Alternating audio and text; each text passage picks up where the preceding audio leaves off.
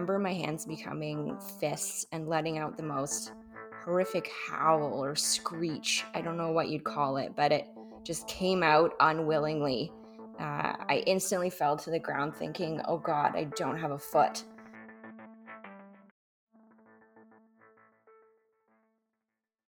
Crystal Gravelle was on the second last day of her first backpacking trip on August 9th, 2005, when three storms converged over Ontario's Killarney Provincial Park, peppering the park with lightning strikes. Crystal and a friend were partway down an especially technical descent near the end of La Cloche Silhouette Trail in the pouring rain, trying to get to lower ground when she felt what she thought was her foot exploding. She'd been struck by lightning. She survived, but it wasn't until the next day she learned someone else struck by lightning in the park that day hadn't.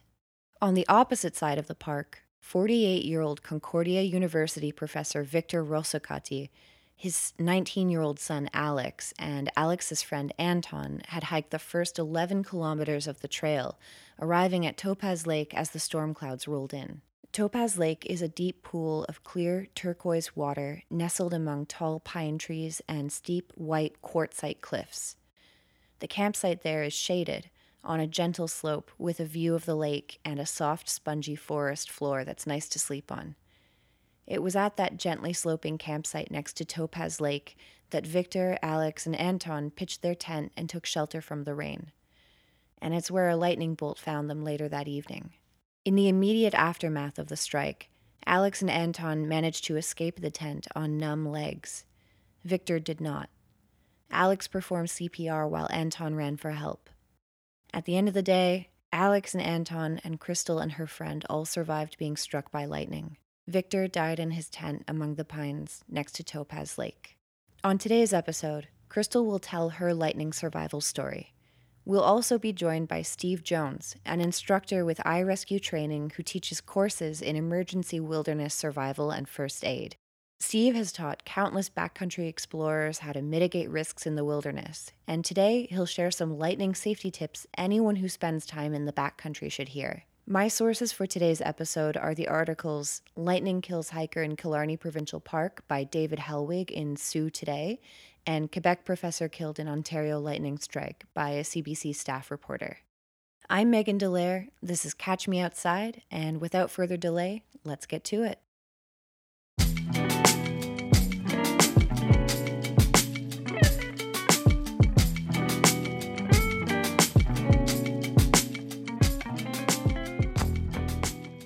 In 2005, a good friend of mine and I decided to go on a big adventure uh, we'd heard about the La Cloche Silhouette Trail from another dear friend of ours and decided this is something that we had to do. We considered ourselves outdoor people. We loved camping, nature, hiking, but never uh, in our lives had we really done anything like that trail. Uh, seems simple enough, you know, 78 kilometer loop in over seven days. I think they recommend seven to 10, but our goal was seven days. So what could go wrong, right? I remember planning the trip being super excited. Uh, obviously, we had to purchase all of the new items uh, for a trip, like water filters, cooking gear. I can still see it now, us sitting on the floor in my friend's living room, all of our snacks and everything splayed out. Uh, it was quite an impressive display, making sure we could pack it all in our airtight containers, fit it into our backpacks, and the next day we were off. Seven days was the plan. I remember thinking of all the necessities that we needed to have. And one of the things that my friend was packing was a cell phone. In fairness, her parents were making her take it, but I didn't understand why it was a necessity. It was 2005. Um, so, cell phones, you know, 2005. And we'd be in the wilderness, right? I didn't know really what the chances were of having a signal if something was to go wrong, but it was a requirement, so it came with us. Uh, once we were there, everything was truly exceptional, terrifying, and painful, all wrapped up into one beautiful experience. The views of the nature, the calmness around us was really the, the exceptional part. The unknown uh, that laid ahead of us was terrifying, and the physical pain that we endured as newbies, we uh, we quickly learned we had to kind of just trudge through. I found most of it to be a blur specific to an event that happened. So we were having fun, hiking, setting up tents, uh, hiding our food, not hiding our food for bears, depending on how lazy we were. But we got to the last hike, or the second last hike out. So we had one more night stay, and we were coming up to the crack, which is quite a popular place. Um, and like I said, most of it was a bit of is a blur, but at the same time, um, crystal clear in certain parts.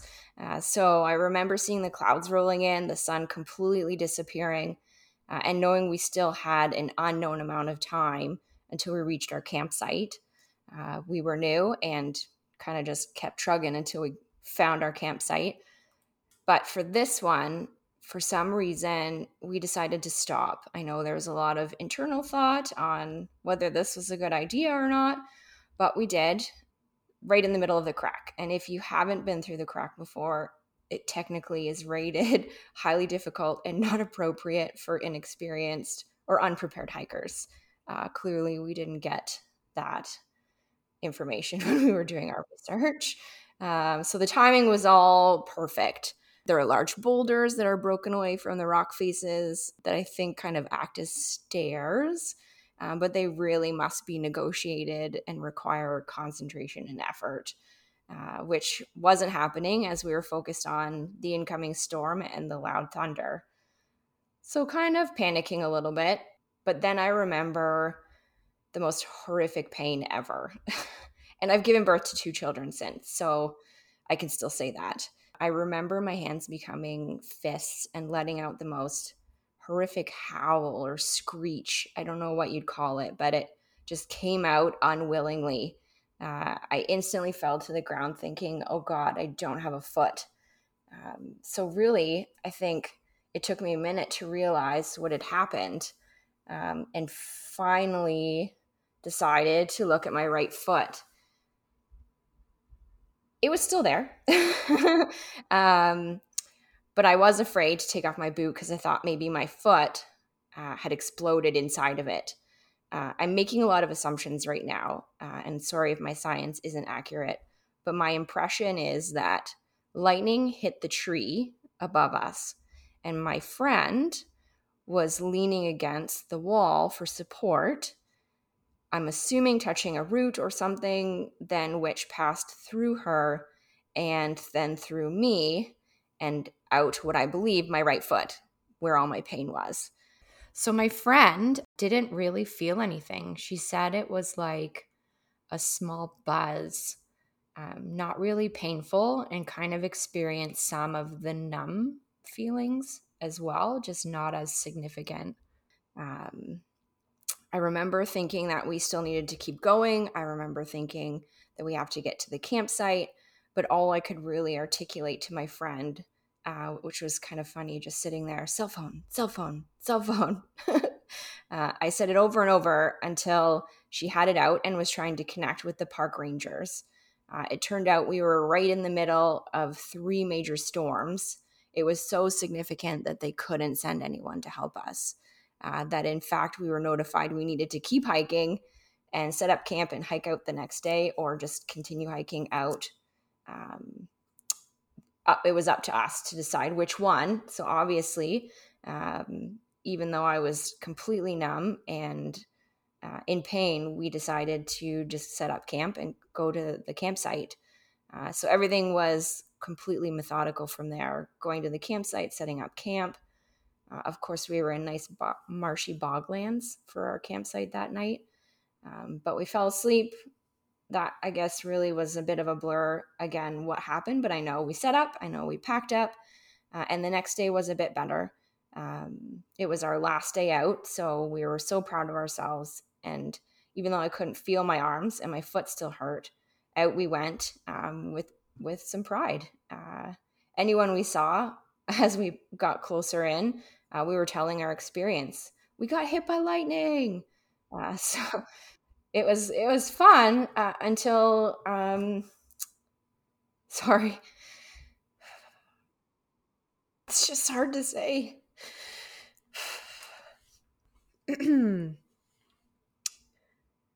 until we got the devastating news that someone else had passed because of the lightning. It took us down a notch or two to realize it wasn't funny and that we were very lucky. On our way out, um, we did end up stopping at the station just to check in and say we made it out. And it was quite the buzz when everyone realized we were the two that had called from the crack. Ultimately, we left realizing just what we could accomplish the enormous sense of accomplishment to reach each campsite each day, no matter how big the blister, no matter how tired you were that day, and even setting up shop one more night after experiencing Mother Nature's wrath.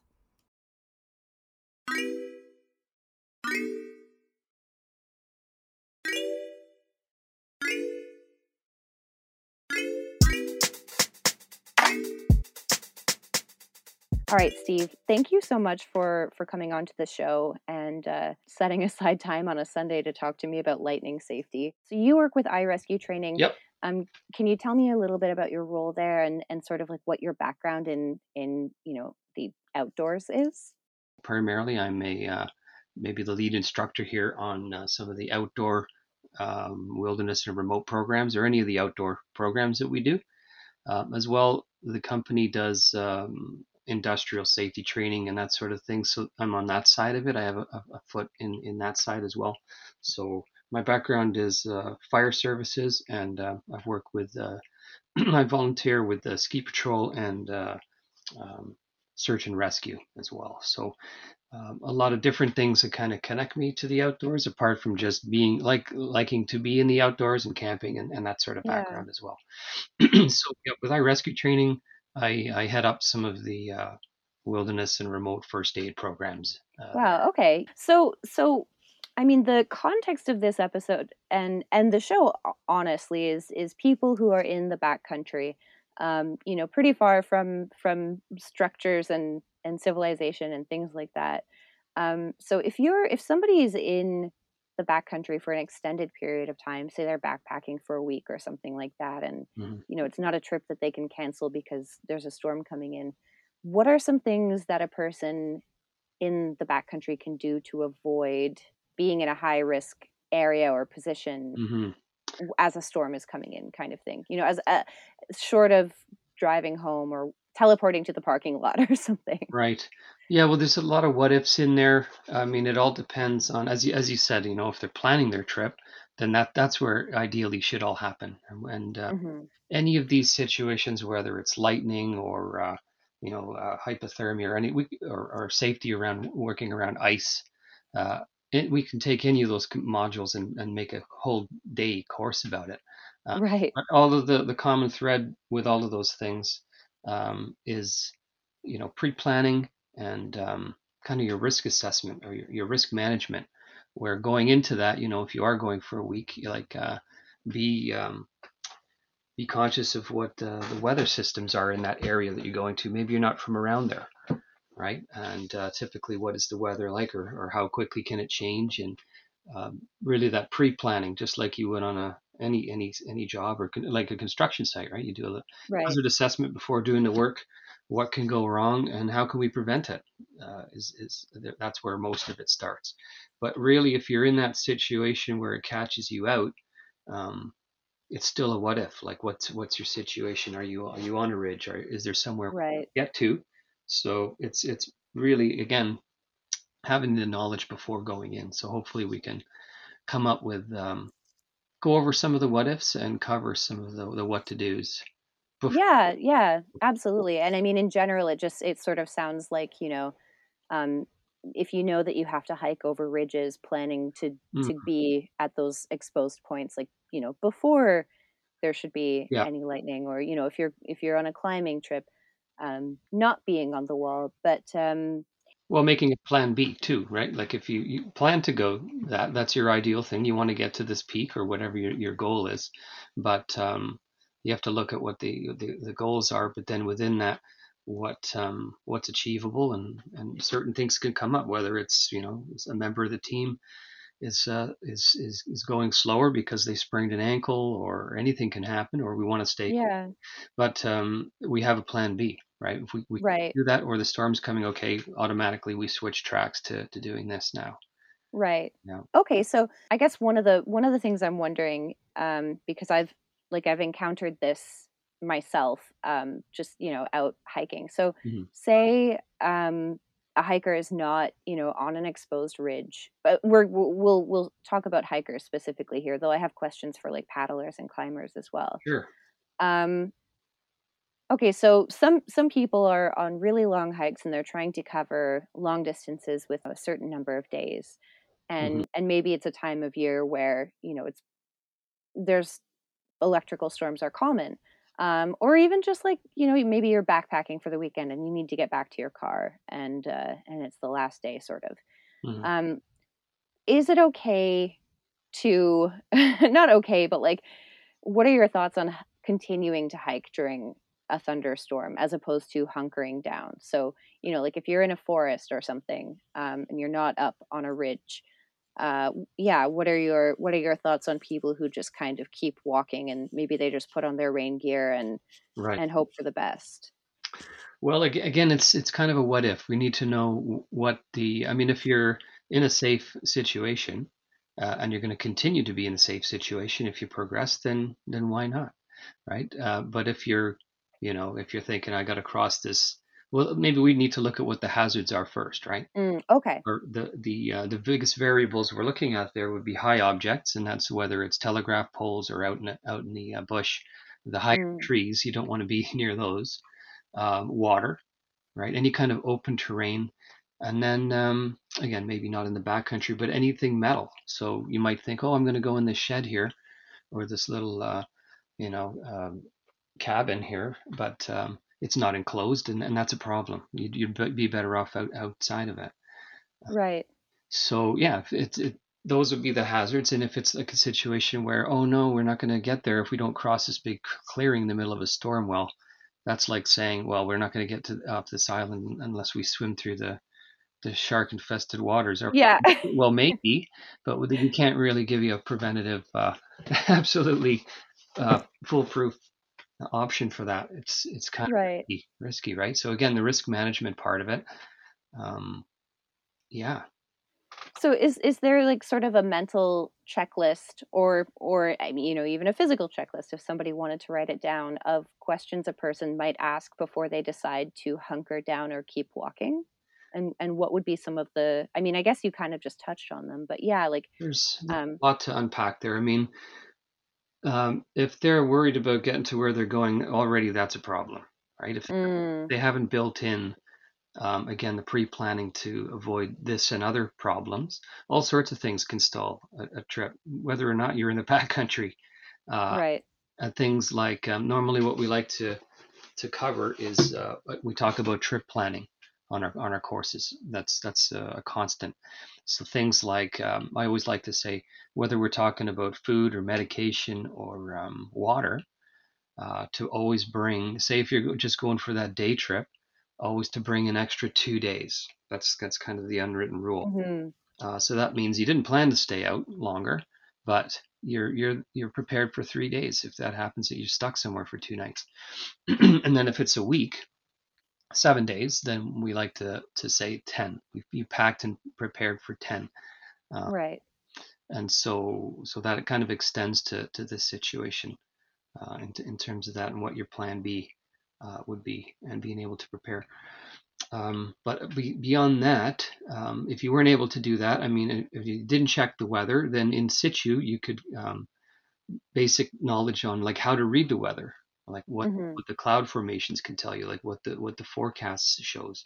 Again, knowing the weather patterns before going is always nice, but sometimes we know how it is. You get stuck in it. Um, yeah, you don't want it to get to that situation where where it's too late. But but if it is, then you, you're kind of thinking. Um, erring on the side of caution there, and I wouldn't uh, want to rush. You always want to stop and think and Right. make a decision from there. Okay. But some um particular like hazards or or attractors, I guess, in an electrical storm are things that you mentioned a couple minutes ago, like um, tall trees that could could attract lightning or could fall over, or or open meadows where you'd be sort of a you know the tallest object, um, or water. Like, are are those some things? Like, what are some? Yeah, those are things that you'd want to avoid as you're factoring in your decision. Absolutely, and then maybe maybe a look at how um, lightning behaves and what Okay. again tying in some of the misconceptions and things there. So um, what usually ha- can happen is is a direct hit, like if someone gets struck by lightning. That's that's kind of rare. Um, hmm and I guess one of the big misconceptions there is that lightning never strikes in the same spot twice. That's also nonsense. It could, and it frequently does hit areas where, you know, say the top of a mountain. Yeah, it's going to keep striking there. Right. But uh, yeah, direct hit that's that's very rare, but that's usually not uh, not so great if you're on the receiving end. Uh, another thing could be uh, getting a secondary hit. This is one of the two most common ways of, of getting uh, injured by lightning, and that is a secondary hit or what's called a splash. Because lightning kind of Mm. behaves like water. If you're if you're um, you, you're thinking, oh great, I'm not standing, I'm not touching this tree. Um, that's good thinking, but I'm kind of standing close to it. Can I get hurt? Yes, it, ca- it can. It can hit the tree and splash out like like uh, um, you can get hit as a, it's called a secondary hit. Um, also, a transmission can be one where you're actually touching something, or you're it hits it hits a rock face, and this could be if you're on the side of a mountain and, and you're in contact with that. So that's a transmission contact with a, a direct hit. Uh, the other most common one is um, ground current hmm most common one where you know uh, it, uh, it again it behaves like water. It's almost like a ripple effect. Where it hits it's the strongest and then as it ripples out it's um, or gets further away it's it's not as uh, as strong. Um, and then there's kind of the blunt trauma thing. A lot of people get injured by that which is the sheer like the shock wave of this thing this superheated uh, almost an explosion which is could it could blow someone's clothes right off. It's that kind of force Wow. that um, so those those are some of the hazards and and, and trying to figure out where um, where to go is uh, maybe we can dig dig into some more of the misconceptions or what might be safe or what people might think is a good retreat when when in fact it may not be. Right. Yeah. So, um, I, I mean, I have a question about tents. hmm Um, I've heard and I've I've seen not necessarily professionals, just hikers kind of say, you know, like if there's a storm, I'll just wait it out in my tent. My understanding, and you can please correct me if I'm wrong, is like you're only as safe as your location. hmm Assuming that your tent is in a safe place, and maybe you can tell me what kind of place that would be. Is it a good idea to wait out a thunderstorm in your tent or is it is it better to get out and and get on the ground in the lightning Yeah. uh, safety position Yeah. So I would say it does have a lot to do with your your location, and right certainly if you are uh, well, the tent first of all. Maybe we can talk about structures in general, but the tent first of all is is going to keep you dry, and that's it. What yeah which is a big thing. You you want to you want to keep dry. We've got enough problems, right? With this situation, we don't need need uh, the onset of hypothermia or anything else if we're walking around after that, soaking wet. So so, but that's all it does. It it keeps you uh, dry, um, which is uh, which is a good thing. And and again, like you said, if you're in, in a ravine or a dark or sorry a lower area, that uh, that's a good thing. You don't want to be in that tent on the uh, top of the hill in an open clearing. But that's whether you're in the tent or not, that's a bad place to be. And certainly in that yes situation, tent poles, there's metal in them, uh, they would attract. Um, but you know, if you're in a safe area, you shouldn't be so worried about that. That's not to say that lightning won't ever hit there, like some kind of fluke. It could, but um, you know, if we're going to be, it's the same thing what they say about crouching down. If you're crouching down, you're you're in a bad situation and you shouldn't have been there. Your number mm, is to get to that location that's going to be safer, um, a, a lower uh, set of trees or bush that's that's um, sheltered from the higher trees that are more the target. Uh, and when you're there, um, if you, again if you're if you're exposed and, and you're you've got metal objects say in a pack you're, you, they talk about putting a foam mat down to kind of hmm insulate. I mean that's it's really not going to help you much if there's lightning striking right there but certainly metal mm, in a metal uh, the frame of a pack is, is not going to help you out uh, sit okay. on being on a pile of rope or something like that is not going to conduct is a good thing. Uh, so yeah it really is about location. You know if you're in a structure like a large building uh, again the key um, the key the key defining factor there would be that it has to be an enclosed structure. That means the windows should be closed. right? Oh, people, interesting. People think that oh, you know, the window's going to protect me. It, it, can come right through there. Um, so we want the we want the structure to be enclosed. So any of these like three sided um, with a roof, kind of um, I forget what we used to call them. Any of those kind of structures, they're not really good to be in. Uh, okay. And they say like a lean-to or something yeah, like that. Like that, and you know, if you're in a vehicle or you know a tiny home or a uh, uh, an RV or something like that, make sure the windows are all up. Hmm. Uh, with that situation, yeah. Because glass would would be enough to sort of prevent, um, like that. Uh, it's not a um, preventative measure. It's more like you want an enclosed thing that that um, I mean, we, even when you're inside, say, a, a home or a house, um, you need to worry about uh, the appliances that are in there. Make sure they're all unplugged. Don't go near them. Right. Um, the uh, don't take a shower. Right. It can there's water yes. coming through the house, even though there's PVC pipes. It could uh, it could rip through that. Uh, yeah. And and avoid it 30 minutes afterwards after the storm because things could be electrified. But uh, so yeah. Yeah. Okay. And so um, I guess like as a little bit of a divergence because we've been talking about wanting to avoid tall trees and openings and wanting to make yourself small. Can you sort of give for for somebody who isn't aware of of um, I guess like the sort of general science behind like not wanting to be a lightning rod, not wanting to be taller, not wanting to be next to something that could attract lightning. Can you just sort of give an overview? like explain to me like I'm totally unfamiliar. Like why would somebody not want to be in a meadow? Why would somebody not want to be on a ridge or next to a tall tree? as opposed to like in a in a depression or a mm-hmm. ravine mm-hmm. okay. some you know lots of smaller trees Okay, yeah. So, well, um, again, I'm not a uh, scientist, but uh, right, lightning is uh, it's a it's a powerful force. It's uh, it's created between uh, built up between ice crystals in strong storms, and and uh, as far as I can uh, describe it, there's there's the negative charge in uh, the bottom of the cloud, and then there's a positive charge on the ground. Lightning is pretty much working like a lazy person. That means it will find the easiest way to do something Therefore, it's taking the path of least resistance, even uh, in other electrical matters as well. It's, it's if it's if it's uh, making contact with you, it's because it wants to get use you to get to the ground quicker. And um, so, yeah, tall objects, it's gonna it's gonna be attracted to that. Um, metal objects, uh, water, things like that. So um, we we don't want to be exposed. If you are, say, on a um, a high, high uh, elevation. Again, it might be striking a mountain. The top, the peak would be the most dangerous uh, point to be. Uh, right. Kind of uh, less dangerous, but not you're not out of the out of out of trouble. Is uh, maybe partway down that uh, that right. climb. if you can find some kind of um, outcropping that you can kind of get behind, and again crouching down because it's a I'm in a bad situation. What else can I do? Position yourself kind of facing down or your feet pointing uh, down the hill so as not to roll the other way and be up. So if you're going to roll, uh, end up uh, lower down than, than you were. Oh. But, of oh. course, but of course, not positioning yourself so you can roll right over the edge of the mountain. That wouldn't be good. Right. People want to tend to think, oh, you know, if I if I run into this crevasse or into a cave, I can sit that out. So unless you're going to go in that cave really far back, and not touch the walls. That whole entrance is going to be lit. The whole interior of that cave entrance is going to be lit up. So that's not a good place to be. Like if there's a strike nearby, sort of thing. Yeah. Yeah.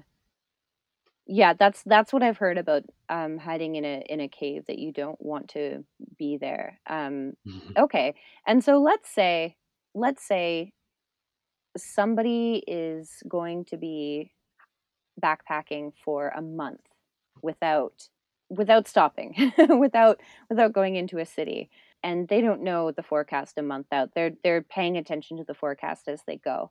And you know they're in a landscape with all of these features ridges gullies forests mm-hmm. um, those kinds of things. So you know they they're they're going to be outside no matter what despite their best planning. Um, so like what is the the best kind of place that you would want to be um, in this sort of hypothetical landscape that has these ridges and, and forests and gullies and ravines. um, when a storm is coming. You know, if you know tomorrow from 3 until 8 p.m., there's going to be a lightning storm, um, where would you want to be during that time? Yeah, again, any any low-lying areas away from metal, away from any uh, targets like that. But um, it all depends. Again, it's a what if because if if you are on the water and it's coming, the idea is you want to get off. But if Yeah. if your only other option is uh, a high tree line, Oh my goodness. you maybe you're better off just staying in your in your canoe and just wait. Really? It could be. It's it's a big what if, right? There's no guarantees, but you certainly want wouldn't want to go to a guaranteed uh, um, No. strike zone. Like just because it hits somewhere in the water doesn't mean the whole lake will be electrified, right? Really? It's um, yeah, it's like if if you have a um, say a natural disaster and there's there's flooding in an urban area and uh, telegraph poles are knocked over. There's transformers in the water. There's people. It doesn't mean that everyone in the water at that time is is going to be electrocuted. It's again Mm, rip, the charge is rippling out. If you get really close to it, that's not good. But if right. far enough out, you you know it dis- also dissipates further away. It's it's more a case of like if I'm on the lake, and that's a wide open area. There's nothing higher than me, Right. right? So you want to if if you're stuck there, maybe lie down. But again, it's like being in the meadow, crouching down. It's like okay, I put myself in it. Let's just hope for the best. All you can really do is cover your ears because that's another. Uh, you know, you can take damage, sustain damage with uh, hearing uh, as well, and if you get hit by lightning. Right. And that's okay. So, and I'm going to ask you about that in a sec. But um, okay. So, you know, growing up, I've always heard that you absolutely, no matter what, do not ever want to be on a boat on the water if there's a thunderstorm. But I've never really thought about the Mhm. uh, the the scenario where maybe you're between a you know a rock and a hard place, or like a lake and um, a sheer cliff with a ridge or something like that. So, so um, I guess yeah. So you're saying if if somebody, you know, if their best option or their only option is to be on the water, um, the the something they might want to do is is lie down or make themselves small on the on the bottom of that canoe. Maybe. I mean, that's pretty desperate, right? yeah, yeah. Of course, like you said, the best thing is to to plan ahead and not be on the water when that happens. we have to be very careful when we say things like that because people Yeah. automatically think, "Hey, that's what I that's that's my go-to." No, it's not. It's the, don't be Right. don't be in that situation where you have having to choose the lesser of two evils. Um, Absolutely. so yeah, and in terms of gauging a storm, you, you know, it, it may not be that, as you said, that you know that there's something coming the next day, but maybe uh, coming uh, upon you. And so there's other there's different ways that people um, talk about uh, in terms of knowing how close a storm is to them. And there's like the flashbang ranging system you might be familiar with. Is that the the the time the interval between the flash and the Yeah. Yeah, please let please tell me more about this. Like how can somebody sort of judge or assess the the risk when they when they hear thunder, you know, like I've heard if you can hear thunder, it's already Yeah. it's already close enough to strike Yeah, you, that- that kind of thing. Can you That's what I would go go with. that? I mean, I like to keep it easy and just say if you can hear it and see it, then you're close enough to be hit, right? It could, Okay. lightning can strike ahead of the storm, right? So the distance is, um, you know, when they talk about um, if you can hear, okay, between like obviously the flash would be the lightning, and then Yes. bang would be the the thunder. That uh, there's sound travels um, um, every, a mile every every five seconds, and so they say if you hear the see the flash, but you obviously you don't hear anything, and then if you hear it between zero to thirty seconds, then that uh, comes out at roughly six miles, which by the way is almost ten kilometers Okay. depending on your. Uh, so the same um, another method, which is the same thing really, the number of seconds between, if you're counting, divide that by five, and that equals how many miles. But again, a rough estimate with that one. And this could also be deceptive because you need to match up the flash to the correct bang, right? If there's, Ah, there's a lot going on as well, right? So we right. like to keep it easy. If you can see it and hear it, then you should be, you know, not standing around and doing the math. You should be getting uh, yourself to a safer location. Right. So if you're in the front country, you know, into an enclosed building, hmm um, and if you're in the back country, then you know, to a place where lightning is less likely to to be attracted, sort of thing, and into the lightning safety position. Yep, start getting the lay of the land and what's the best place to go. But then don't forget all the other factors, right? If you're in the backcountry, we've got wildlife, we've got all kinds of other factors, getting wet, being in the cold. If you're right. that's pretty serious, right? To make sure that you got everything locked down. And so, yeah, it's a, it's a lot. Okay. Considered a lot of what ifs, a lot of variables in there. Yeah, for sure. A lot, a lot of what ifs. Okay, so so I'll give a specific scenario that I experienced, if that's okay, and and I'll ask you if I did the right thing or if I should have done something differently. Okay. Um. Oh well, I mean, I know you might you might need to know more information, but um. So I was backpacking in Killarney Provincial Park in Ontario uh, in 2020, and I was there for seven days, and we knew there'd be some rain, um, but beyond that, we didn't really have a full forecast um, until you know we were there and we were we were in it. It's a big loop. Once you're once you're halfway through, you know you you have to pretty much just continue hiking or hike the same distance back. Um, and on you know late one afternoon after we had already arrived at our campsite, which was not very high up, sort of near water, but you know, not right on it. We knew a thunderstorm was coming in. So we we set up our tents not too close to each other.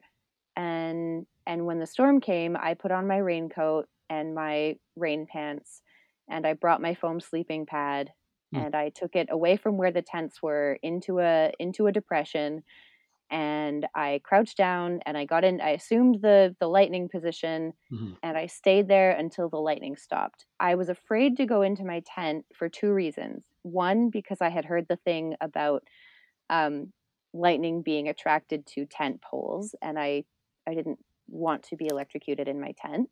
And two, because there was a tall tree next to the tent. Um, So so that was what I did in that scenario. Um, would it maybe have been okay for me to be in the tent?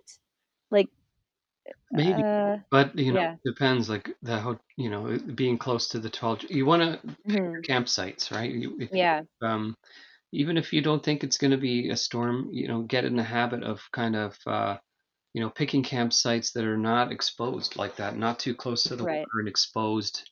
You know, we, we I know it's a, a trade off between getting a nice view and being stuck out in But um, yeah, just try to as much as you can pre-plan with that, and you just kind of get into that mindset. Whether it's bringing food there because there's bears, or that's these are just some of the things we need to adopt. And and you're right, like right. lightning isn't one of those things that people are that worried about, and the chances are, yeah, whatever.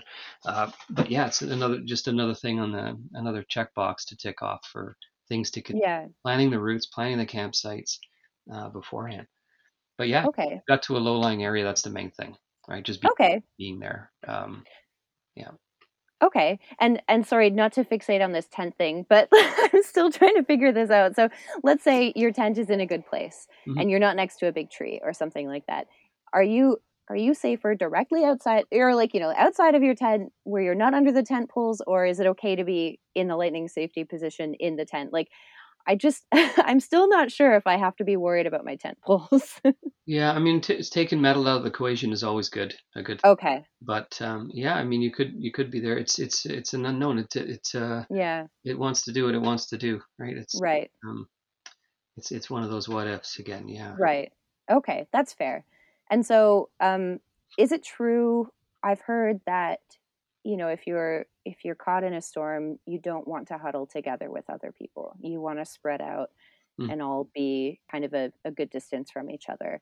Is that true and why is that?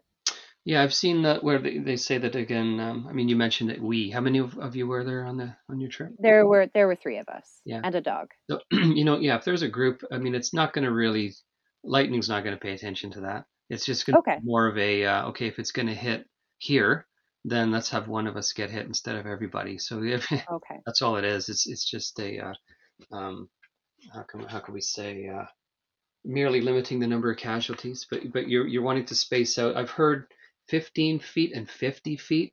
Maybe they're okay. lost in translation at some point because 50 right 15, but I I think maybe 15 is not enough. 15 feet. But as long okay. as everyone's spaced out, it just means it lessens the chances of everyone getting or um, incapacitated or something. Again, in, in, a situation where you're exposed. So if you had gone into the, your uh, you know your huddle position in the, in the area that you chose with others. I don't see a problem with that. It just means everyone's in a safe area. Um, Okay. yeah. Okay. And so what are if we could kind of go through like all of the um, features of the huddle position Mm. because I know it's you know you want to be on the balls of your feet. I've heard heels off the ground. I've also heard heels touching because a current might go up one foot and through the heel and down the other foot. Plug your ears uh, so Mm. that you don't like rupture your eardrums. Yeah. Um, close your eyes. Like what what are all of this? What's the sort of checklist for the the lightning um, huddle? Yeah, I mean that's pretty much it. You want to be on. They say put something insulating underneath you. I mean, Right. people think rubber shoes are going to do something for you. They don't. They don't. I mean, it's uh, Okay. that's the wheels on the road with a vehicle if you're inside a vehicle. Yeah. But yeah, it's, again, it's it's just making the best of a bad situation. Um, but yeah, those are those are the things. Being on something insulated, having your being on the balls of your feet, so you have less contact with the ground. Uh, because you're right. You know, it's it's like if you have a um, I don't know, you're on a construction site, you're a, you're a spotter for a crane a, a crane operator who's moving, uh, hits the power line, and the person inside the vehicle is safe because they're grounded. But Right. as long as they don't touch anything metal or get out. Uh, but then the person who's standing there, again with the way that that electricity ripples out, if they uh, they're they're told to kind of shuffle backwards away from the area, uh, and uh, raising one foot is going to yes create an arc that goes right through one foot into the other, and burns everything uh, between that those two points uh, in, in, in inside the body. So yeah, and that's it. And then pointing towards the uh, downhill Right. and really it's it's it's just a minor point that if you're going to end up losing your balance it would be very difficult if you were on that incline to be facing up in that position. Right. you'd almost have to roll back. Yeah. so this is more a stability issue but then if you did have to roll then obviously being lower then you don't want to fall up the hill. Um, that's pretty much it. But yeah covering your ears because it can um, it can cause damage. Uh, lingering problems can can come from being hit by lightning vision hearing seizures mental cognitive impairment all, all these things. So yeah that's just uh, that's a bad situation No, and I think that's a really good point that you raise. Um, I think a lot of people, at, at least I do, when I think of you know getting struck by lightning, the it's very um, binary to me. It's either you know you you are struck and it's fatal, hmm um, which is obviously you know the, the the absolute worst case scenario, or you're struck and you know maybe you have a weird you know like a a, a scar and and you're okay and you live to tell about it but um i guess yeah there there are a lot of uh complications from from being struck like you know that you've just mentioned um sure. Yeah is that i guess is that is that pretty common? Do you know anything about sort of the statistics? Like how many people who survive lightning strikes deal with long-term complications or symptoms I, I do know I don't know this the specific numbers or stats no I mean I Mhm. do know that um, less people are getting involved in these incidents mostly because of prevention and awareness okay That's the main thing. Otherwise, you're pretty much at the mercy of, I mean, uh, apart from, like we've been talking about through, through most of this, is making sure that you're in that safe loca- as safe as location as possible. But yeah, yeah it's uh, it's electrical issue. It can, and you have electrical systems in your body, so it right it can stop the heart. It can seize the heart. Uh, that's why you know CPR is uh, is uh, something that you would want to do. Another common misconception is that uh, people think, oh, you know, this person just got zapped uh, if I touch them, I'm going to get electrocuted. So there's there's Mm, absolutely nothing to that. I spoke earlier about how if you're in your house, that uh, appliances and and uh, those those kinds of things, we want to avoid them for 30 minutes because they still may be retaining a charge um, or static. We don't we're not concerned with that with the with the human body, right? okay People think about when someone is, and it's possible for someone to be grabbing onto a, a live wire and they're they're kind of attached to that. The, the muscles we always uh, this is digressing a little bit when we teach sea survival and things like that when you're when you're escaping um, say a, a, a ship or a platform an oil rig in this smoky conditions and whatnot we're told to keep contact with the wall but with the back of our hand right? So that if oh. you come into contact with something electrical uh, the muscles will oh. and we don't want to have clench our, our hand or grip around uh, the wire because we won't be able to let go. Right. Back of the hand, then then that's fine. But yeah, certainly if with that kind of uh, situation, if you had someone who was in that, you could you could pry them off with a with a with a wooden plank or something. But in that situation, you're at risk. In this situation, someone gets struck by lightning. There's no residual electricity to affect the next person who comes to help them. Um, and then, so the CPR would be one intervention. Mm-hmm. Par- or temporary paralysis could be another thing, where you can't really do much about that. But um, you know, talking to the person and and uh, comforting them is, is the main thing. Again, with missing clothes, maybe they're going to need a blanket or uh, burn. Right. Of course, is the is the other one that we're going to be concerned about uh, in treating. And, and if you see uh, maybe an entry and an exit wound in any kind of electrical situation, that's uh, that's a telltale sign of a electrical burn.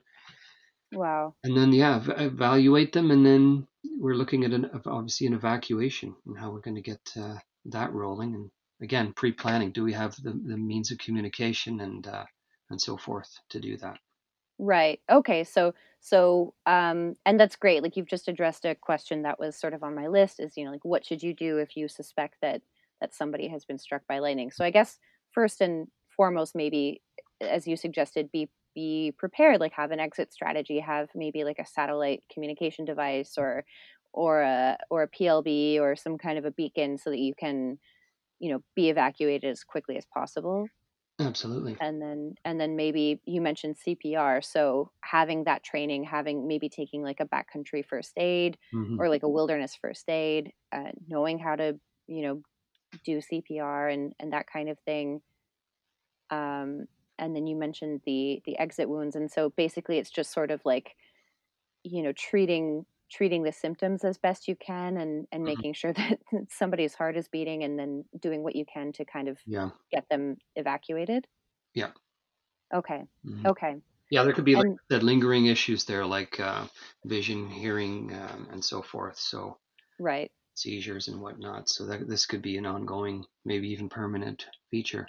So oh my goodness surviving uh, the situation, great, but there may be ongoing problems too. Yeah.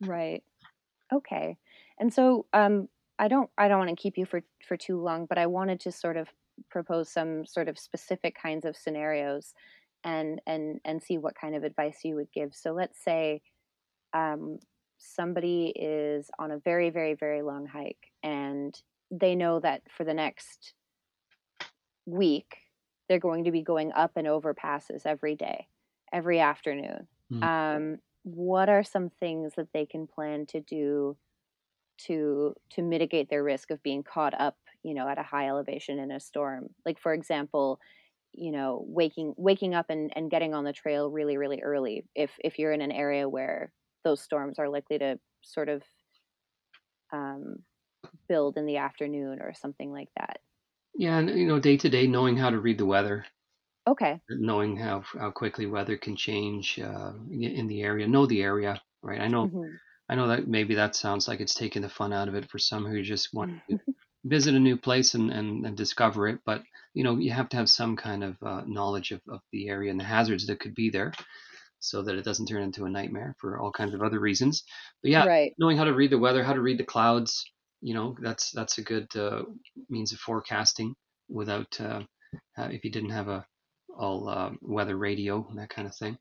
Uh, right just knowing the weather patterns. Like often where we do our training, we do all of our training outdoors uh, as often Yeah. as we can, and we're actually do it do it in the valley where a lot of times if, if the if rain is forecast, it often passes us by, we we uh, we know that a lot of times that's going to happen. That's why we train there, but yeah always rely on that. You know what I mean? It's stuff stuff Yeah. happens, and we're always prepared for it. But we like the fact that you know, being there, often it uh, it does pass us by, uh, even though it's forecast. So just being able to to roll with that and, and on the day get up and, and, and have that backup plan. Like, okay, well th- that's that's a shame. I was really planning to go here today. Well, I'm just going to have to adjust to Plan B, and, and we can yeah do the similar activity the next day. Right. So so hang tight where we are. Yeah. Um, down at this, you know, in this example, like lower elevation, um, and then wait until it's safe to go up up high. Yeah, Um, and just and I guess. Yeah. Oh, sorry. no, no, no. Go ahead.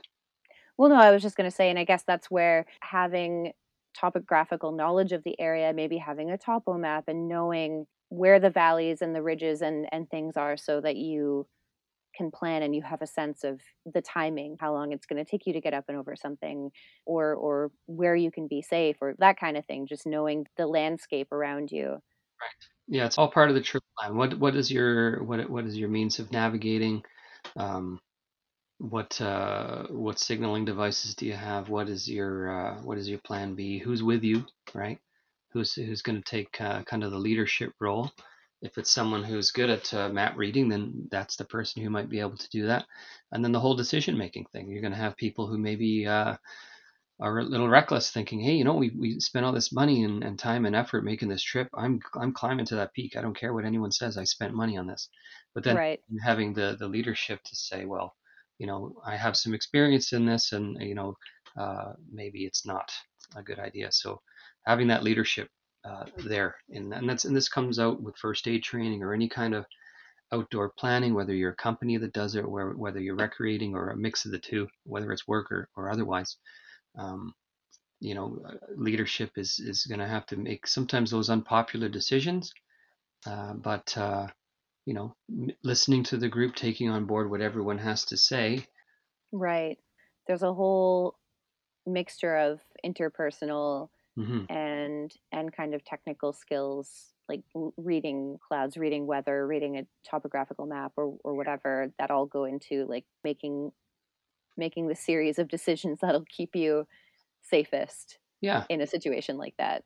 Yeah and it all just begins with awareness right? Like i like i said like stats have gone down that people are you know have not been subject to these kinds of incidents because of awareness or just general general knowledge around some of these things.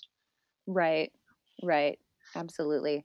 Well thank you again so much for coming on to the show and yeah and just sort of helping unshroud some of the mystery around lightning and and what's best to do. Sure. Yeah i hope i hope it helped i mean uh, yeah get yourself on a on a first aid course a wilderness first aid course and um, yeah get some of that leadership training and and don't, don't let it keep you from getting out there but uh, make sure that you can return